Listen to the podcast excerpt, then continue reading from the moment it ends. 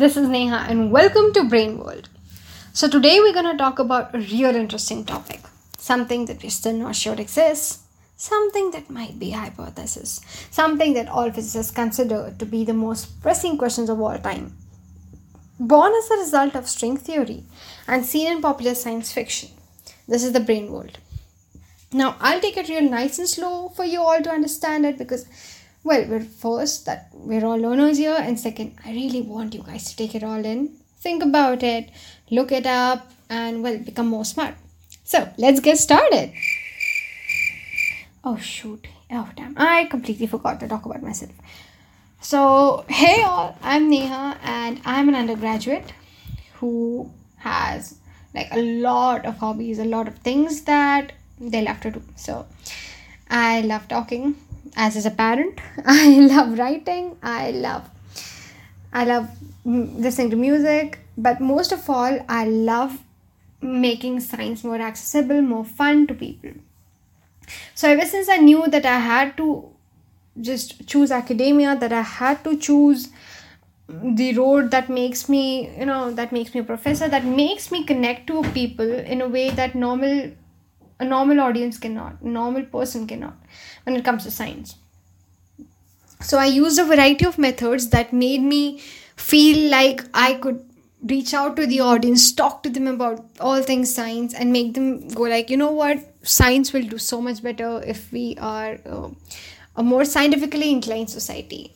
So i decided to to give well hands-on activities to perform hands-on activities uh, to make people understand that you know what thing to understand to help them understand the working of of behind everything.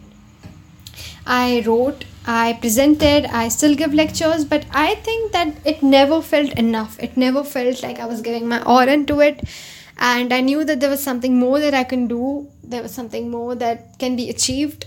And then i decided that there has to be another option. And a while back i discovered about podcasts. Yeah pretty late i know. But anyways i discovered about podcasts and i loved how you can talk about the things you like.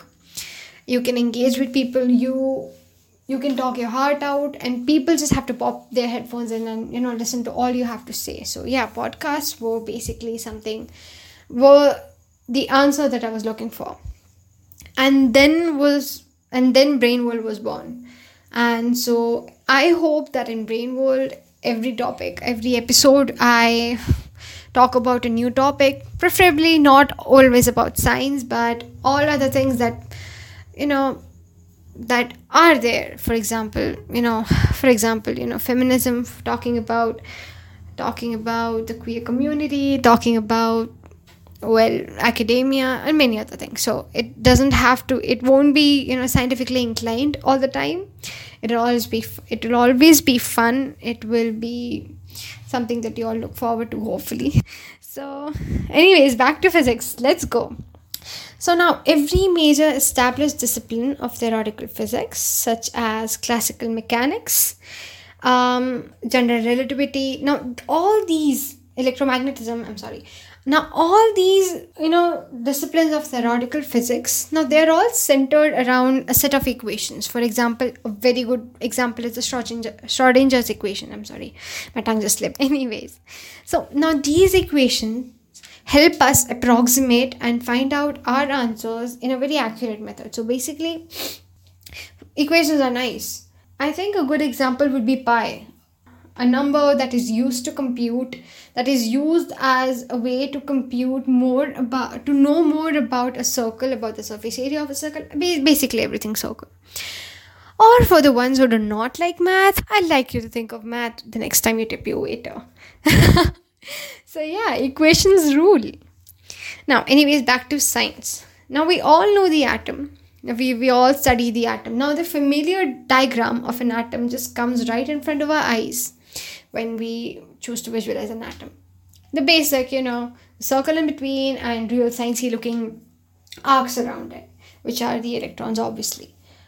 Now, I suggest you all to go Google if you have, if you are, you know, perfectly well versed with what an atom looks like, and come back. So, we cool? Okay. Now, atom. A beautiful structure that is made up of neutrons, protons, and electrons.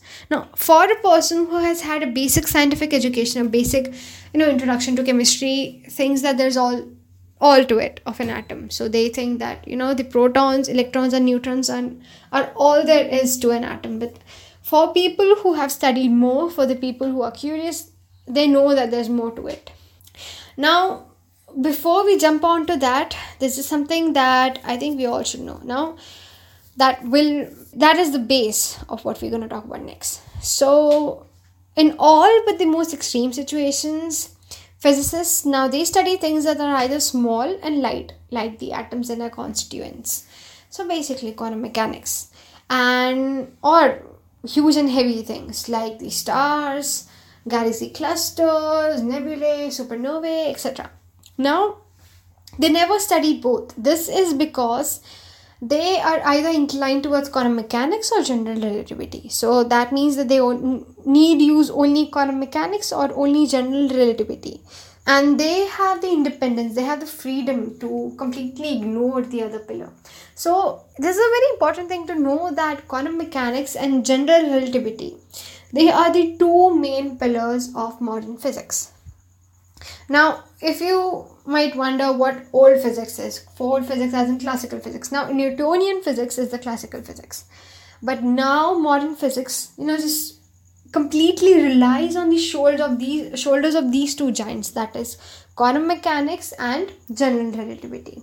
General relativity talks about space time continuum and it talks about well speed relative to one observer and etc. While quantum mechanics talks about how things work out, how probabilities, how wave functions they work in the very in the most fundamental way possible. So these two are the complete opposites of each other. They might they might never, you know, work in the favor of each other at some times, but yeah, they are pretty important. Now, while quantum mechanics has proven to hold true in the most extreme of situations, for example, well, let's see, the interior of a black hole. Now, in the interior of a black hole, the laws of quantum mechanics they stay correct, they stand corrected, and while they do stand corrected, uh, the general relativity it sort of fails there. So I think we all know who the winner is. Winner, winner.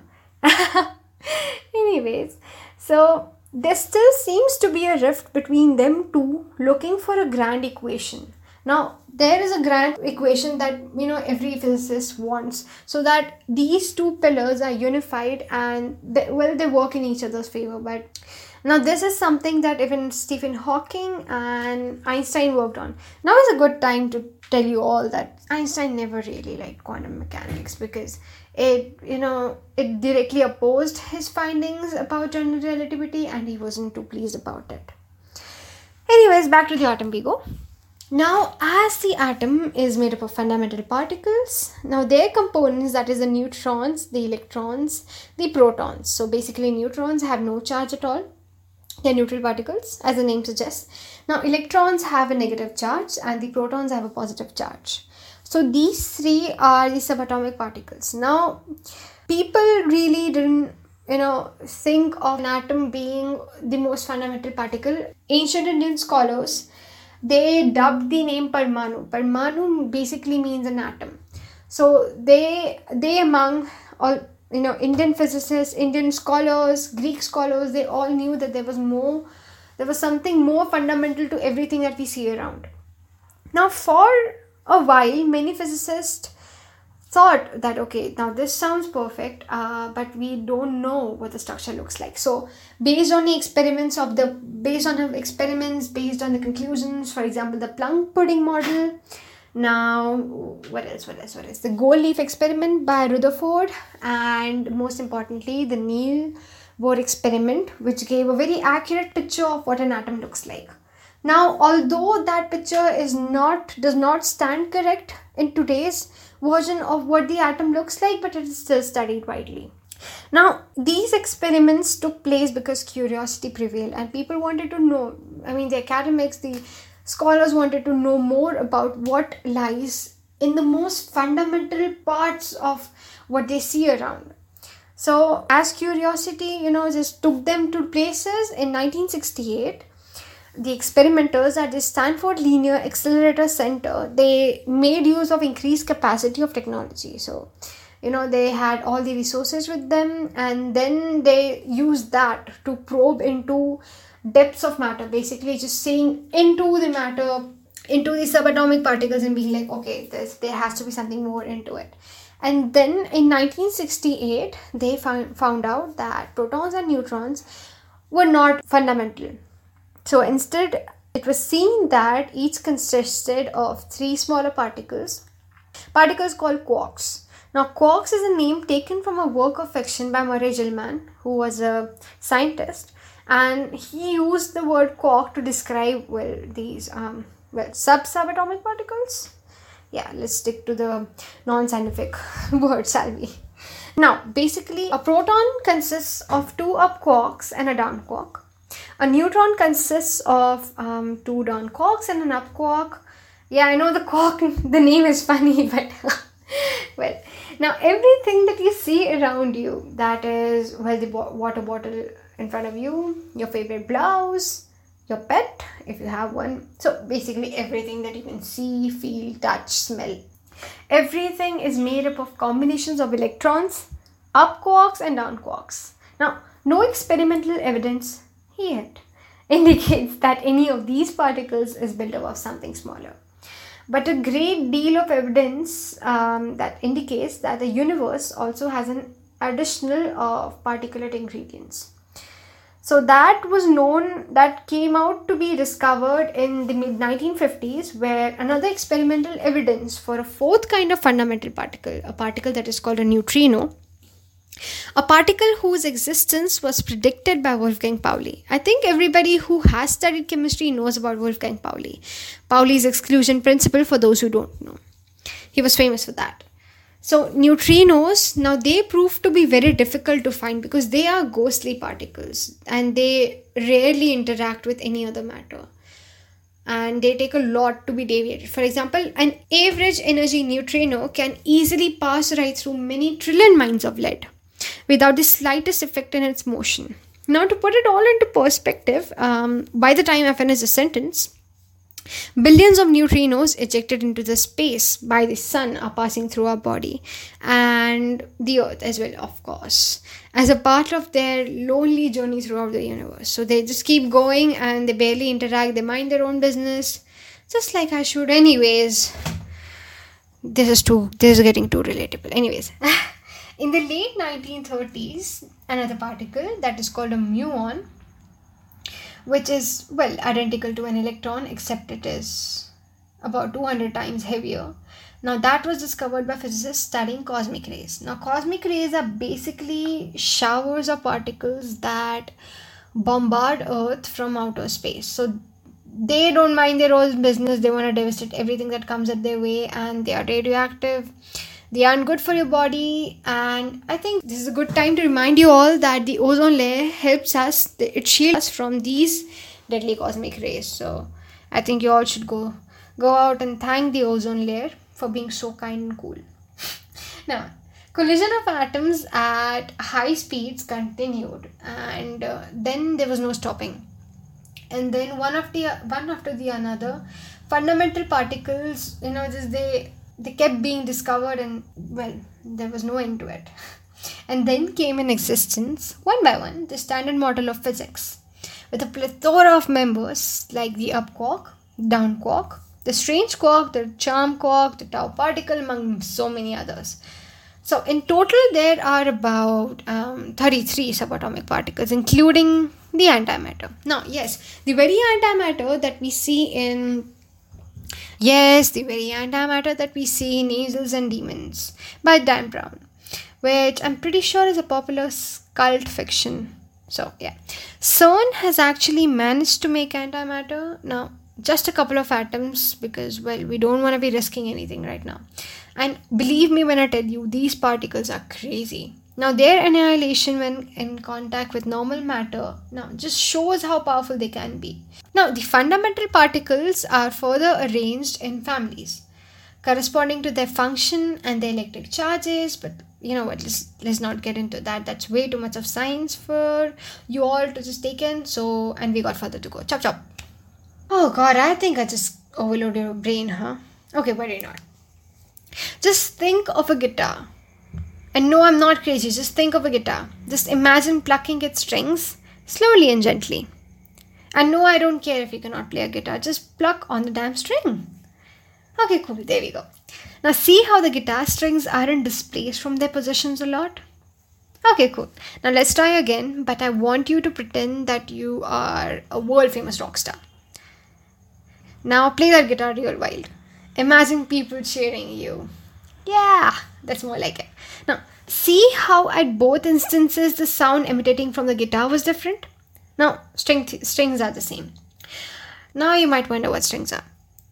Well, coming to the root of even the most fundamental particle lie strings. Now, these strings are basically the roots of even quarks, tau particles, gluons, basically everything. Now, these strings resonate in a particular way. Now, strings are the root of all there is, and their vibrational patterns decide everything. Now, they apparently unify the four very fundamental interactions that is, gravitation, electromagnetism, strong nuclear and weak nuclear force into one. A grand theory that is the theory of everything. Now, string theory is still a subject of speculation among physicists, but the thing that the way you walk, what you eat, the way you laugh, now everything is governed by the vibration of these strings. Yeah, crazy, huh?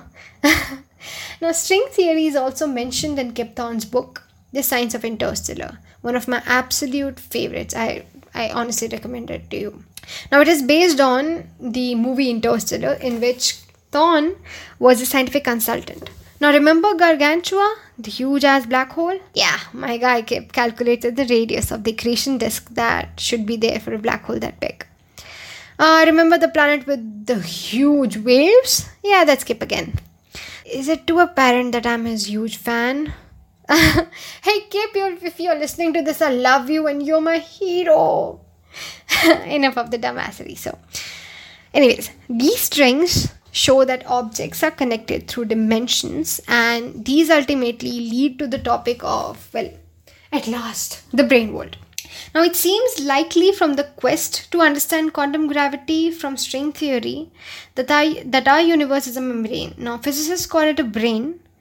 So, it basically says that, you know, string theory says that a universe is basically a membrane which is called a brane yeah pretty genius which resides in a higher dimensional hyperspace which physicists called bulk well now this is a speculation and not a well proven fact now we're still skeptical of brane world and um, the bulk world but it's a good visual example to explain how dimensions work as a whole a nice way of explaining it would be when for the ones who have actually watched interstellar would be when cooper falls into the black hole and encounters a fifth dimension tesseract where he sees the events that took place before his departure to the mission. So he basically sees his daughter murph's bedroom.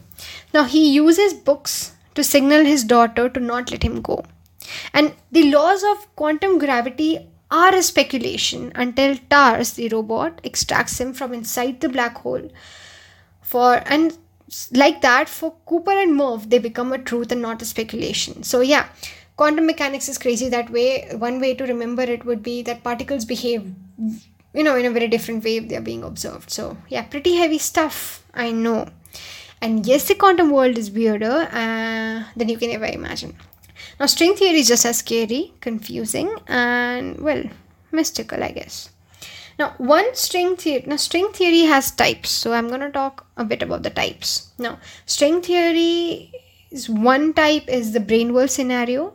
Now, brane world scenario says that our universe is one of potentially numerous labs that are floating in a higher dimensional space. For example, think of you know bits and pieces of cereal just floating around in milk now the milk is the higher dimension while the pieces of cereal are, are the lower dimensions. So that gives you a good idea of what the brane world scenario is. So we are basically floating in a, a never ending sea of a higher dimensional space. Now, second variety which emerges is that the brane worlds are slamming into each other. So basically, now think of two giant hands clapping, and this happens over and over again. And after the, you know, the result of the clapping is a new universe, a new brane world, which you know goes out of existence, come in existence, and then they, you know, via Big Bang, they make a new universe. So this happens, and branes collide, bounce apart, and they attract get attracted to each other gravitationally, and then collide again. So this happens as a cyclic uh, in a cycle so it never stops. Now we're still not sure if this really happens. This is speculation but still pretty cool. Now the third scenario is a string theory which is the landscape theory which is basically the multiverse theory. Now this theory says that there's an infinite number of dimensions in which every possible thing that can happen is happening so that means that if the brane world and the infinite universe theory holds true, then in the far reaches of an infinite cosmos, there's a galaxy that just looks like the Milky Way, with a solar system that is dead on the splitting image of ours, with a planet that looks exactly like Earth, with a house that is indistinguishable from yours, inhabited by somebody who looks like you, who is right now listening to this very podcast and imagining you in a distant galaxy just reaching the end of this sentence. Now, I there's no not just one copy. In an infinite universe, there's a there are indefinitely many copies. Now, in some universes, your doppelganger is now just listening to the end of the sentence or eating a snack or maybe you know petting their cat. And in others, they might have skipped ahead or just felt boring and just you know stopped the podcast altogether you know put their phone down. And another still they are somebody they are a version of a person that you do not want to meet in a dark alley. So there are infinite number of possibilities that can happen of all the things that could happen all the things you could be all the journeys you could have taken. So that is a multiverse theory for you. It is a theory full of possibilities. Now, these copies would inhabit, inhabit realms that are so distant that the light traveling since the Big Bang does not have the time to cross you. So, if the big light from the Big Bang cannot cross you, then you sure as hell cannot go there. Now, but even without the capacity to observe these realms, we'll see that basic physical principles establish that if the cosmos is infinitely large, it is home to infinitely many parallel worlds. So it's basically infinity, infinity, so much of infinity. The amount that boggles you, the amount that scares you, and some worlds, some worlds in the infinite universe might not hold, not resemble our worlds at all. So again, I know there's a lot this is a lot to digest, but a few of my favorite scientists are actually working on the string theory like Lisa Randall, Brian Greene, Richard Susskind, among many others. So, finding that this hypothesis might actually hold true and it might open doors on a quest to find a grand unified equation, you never know, is literally the theory of everything. Now, I, I, my opinion on this is that maybe know, I have read quantum mechanics and all about possibilities. It's all about what could be there and what we observe. So in my opinion, you never know. String theory might actually hold true, although some scientists are actually a bit skeptical about that. Now, for the people who you know really want to know more about the string theory, the multiverse, I strongly recommend The Hidden Reality by Brian Greene to start off understanding this universe dilemma and the string theory more. And I think that brane the brane world is an excellent way. Now it is one of the many ways to find out the equation of everything. Now science some scientists uh, say that you know there isn't a theory of everything because there is no equation that can you know possibly explain everything that happens. But some say that you never know. There is a super theory which explains why we live how the universe works the way it does among so many other things. So you know keep your hand so i'm not so so i'm not sure of, of what takes place next and what physicists you know find out in the next couple of years. Whether they whether they do find out that there is a theory that unites every every part of physics known to us as humans or if they don't. But one thing is for sure that physics makes you think physics makes you want to you know it makes you want to look into things more. It makes you want to you know think. It makes you think. It makes you want to you know read into things. Or maybe in some people's opinions as one of my friends once quoted physics is boring but it isn't. So i'll just sign off with one thing. Physics is truly badass ciao